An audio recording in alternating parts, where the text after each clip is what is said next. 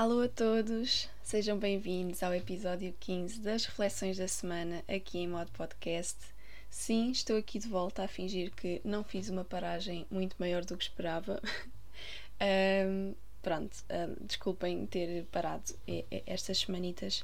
Realmente foram algumas partes mais complicadas em termos de espetáculos de final de ano uh, e férias e outros assuntos, mas agora estou de volta, finalmente.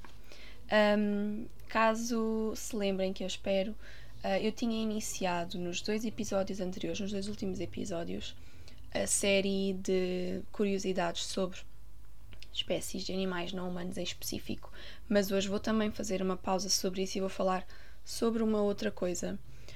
Um, vou falar sobre a minha experiência em termos de animais não humanos, daquilo que eu pude observar uh, quando fui aos Açores. E vou tentar colocar outros assuntos também, caso tenha tempo, vou aqui controlando. Então, eu fui aos Açores durante uma semana, mais ou menos, e já todos sabemos o, a ideia errada, super errada, que há das vacas felizes, não é? Que havendo um anúncio, que é a forma de marketing enganosa mais eficaz, como vocês também Ai meu Deus, que é mandando o microfone ao chão. Está tudo bem? Espero que não tenha feito um barulho extremamente irritante. Um, que, como vocês depois também podem encontrar um episódio anterior sobre uh, em que eu falo sobre publicidade. Uh, em que nós, se ouvirmos esse anúncio, ficamos com a música na cabeça e a música fica cantando na cabeça, o anúncio fica cantando na cabeça, automaticamente aquelas palavras acabam-se por se colar à parte de trás da nossa cabeça também, que é as vacas são felizes. Pronto. Não há mais nada a declarar, as vacas são felizes. É engraçado que um, nos episódios, nos episódios, nos anúncios, as vacas estão sempre todas soltas, não é? A, a, pastar, super alegres, correm no meio do anúncio. Mas também é interessante ver que muitas das vezes nesses anúncios vê-se que é montagem, não são vacas reais. E que quando se vai efetivamente aos Açores, as vacas uh, ou estão presas com uma coisa que eu vou chamar de trela, porque eu não sei como aquilo é um. É uma trela, é uma corrente. Estão presas com uma corrente. Ou então estão todas uh, delimitadas a um espaço, pode ser num prado, sim, uh, ou pode ser noutro espaço mais pequeno. E uh, um fator comum, ou muito recorrente, é que são assustadoramente magras assustadoramente magras. Eu consigo ver a, coluna, as ancas, os ossos das ancas de quase todas as vacas pelas quais eu passei. O que é igualmente assustador é que são muitas. Portanto, a indústria do leite é é um mundo muito mais obscuro do que aquilo que nós realmente pensamos. Portanto, eu posso-vos aconselhar, por exemplo, posso-vos fazer um desafio que é, quando forem ao supermercado e estiverem a tentar escolher bolachas, nomeadamente, vão vendo os rótulos, os ingredientes. A maioria de ingredientes de origem animal que tem nesses produtos é leite em pó, soro de leite, leite desnatado. Portanto, produtos que nem sequer precisam mas todos quase têm alguma percentagem de leite ou de algo de origem um, que venha da lactose. Vá. Então, imaginem se apenas no supermercado toda aquela quantidade de bolachas e outras coisas, muitas outras coisas, cereais, tudo, tem essa percentagem de leite, multipliquem isso pelos supermercados todos e vão perceber porque é que nós exploramos tantas vacas.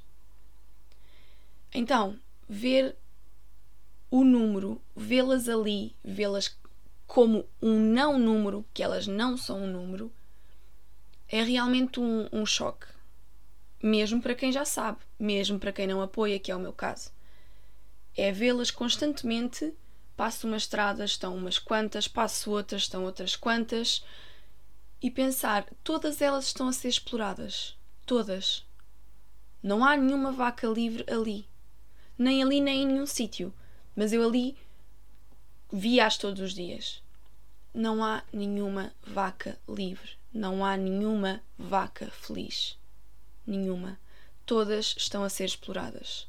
Para além de que, muitas das vezes, o que acontecia era que quem estava uh, presa naquelas correntes que eu vos falei eram as, os bebés, ou seja, os, os filhos, as filhas. E depois as vacas um, que já estavam na indústria do leite estavam separadas das filhas, todas juntas noutro sítio muito mais pequeno, para lá está, não correrem o risco de perder o leite para os bebés, que de resto é só são só os únicos para quem faz sentido ter o leite, mas pronto, preferem separar para não corrermos o risco de nós humanos, animais humanos, perdermos o leite de animais não humanos. E eu já sei que já falei disto, mas por favor, hoje em dia não dá para, para continuar a justificar que leite de animais não humanos é preciso na nossa alimentação. Porque não é. Não é. Basta pesquisar. Basta falar com nutricionistas que se debrucem sobre o assunto, porque a verdade é que nutricionista também é um trabalho, nem sempre as pessoas que o fazem o veem como um, realmente pensar na saúde do paciente.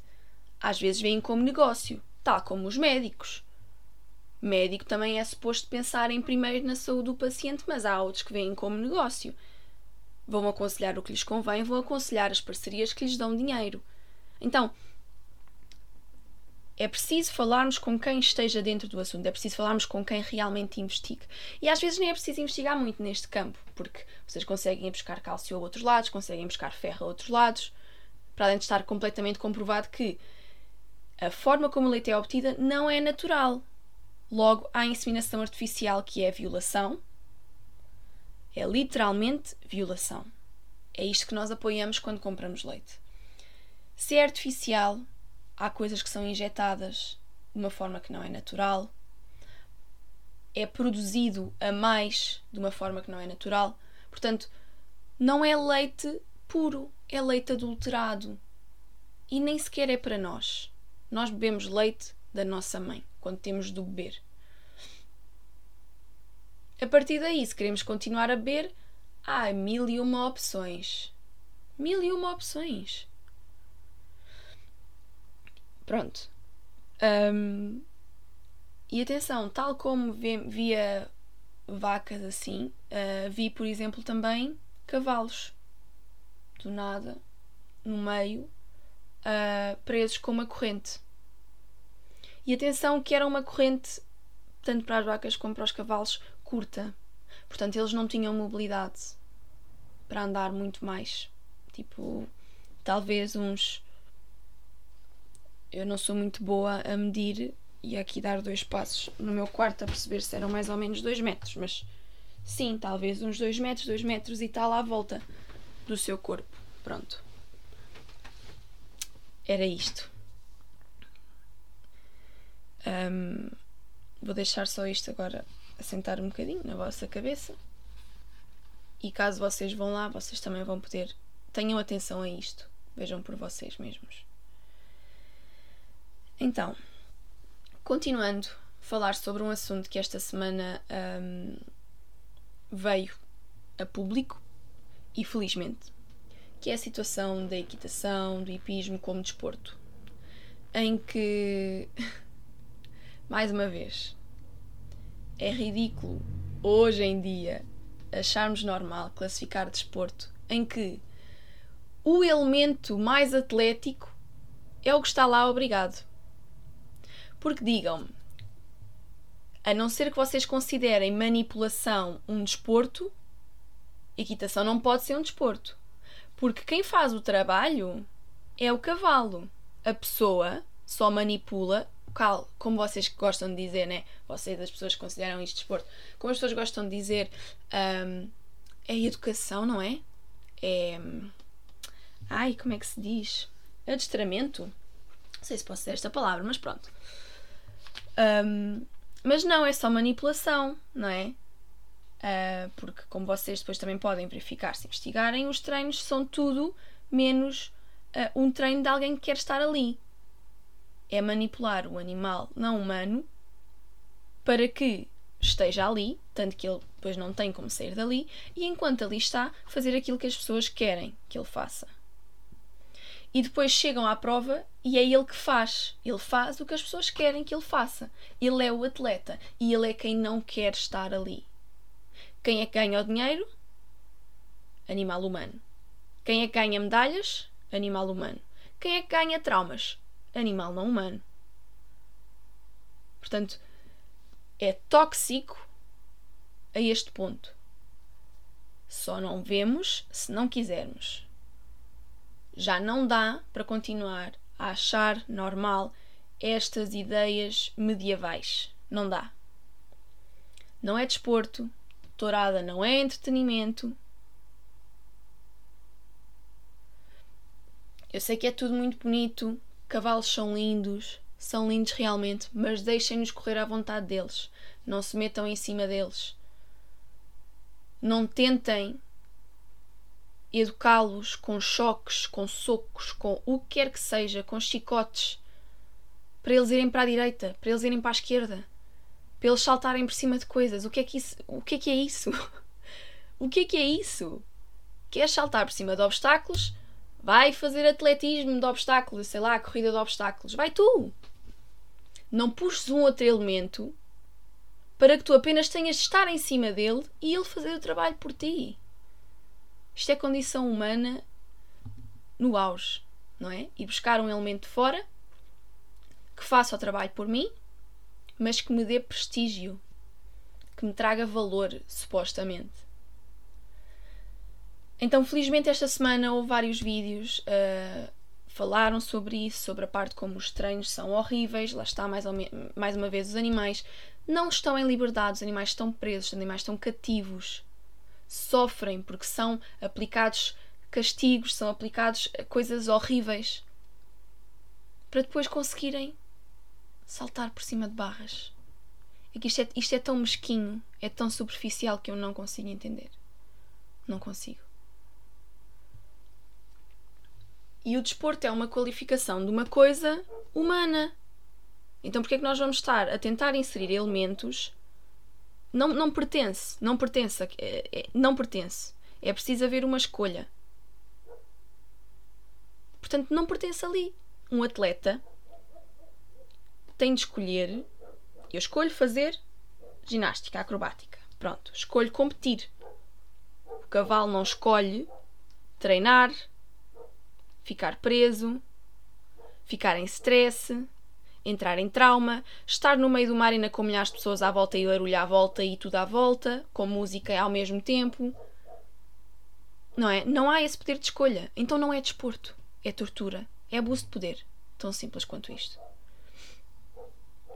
E isto alarga-se a todos os outros campos, ainda mais gritantes por já estarem a ser falados há mais tempo, como a tourada, como as exibições uh, no submarino. É exatamente a mesma lógica. Não é desporto, não é entretenimento, não há poder de escolha. Então, uh, já vou aqui nos 13 minutos, 14 minutos quase penso que vou ficar por aqui hoje. Um, Agradeço-vos a quem está a ouvir, a quem está de volta comigo. Uh, eu vou mesmo tentar agora fazer as coisinhas sempre, semana a semana. A minha ideia é para a semana voltar então com as curiosidades, mas um, não vos garanto que se durante a semana surgir outro assunto um, que eu acho que faça mais sentido falar, que não mude então o programa das festas. Então, meus amores, beijinhos, boa semana, estamos juntos e estamos a tornar-nos cada vez melhores a cada dia que passa. Até à próxima reflexão da semana.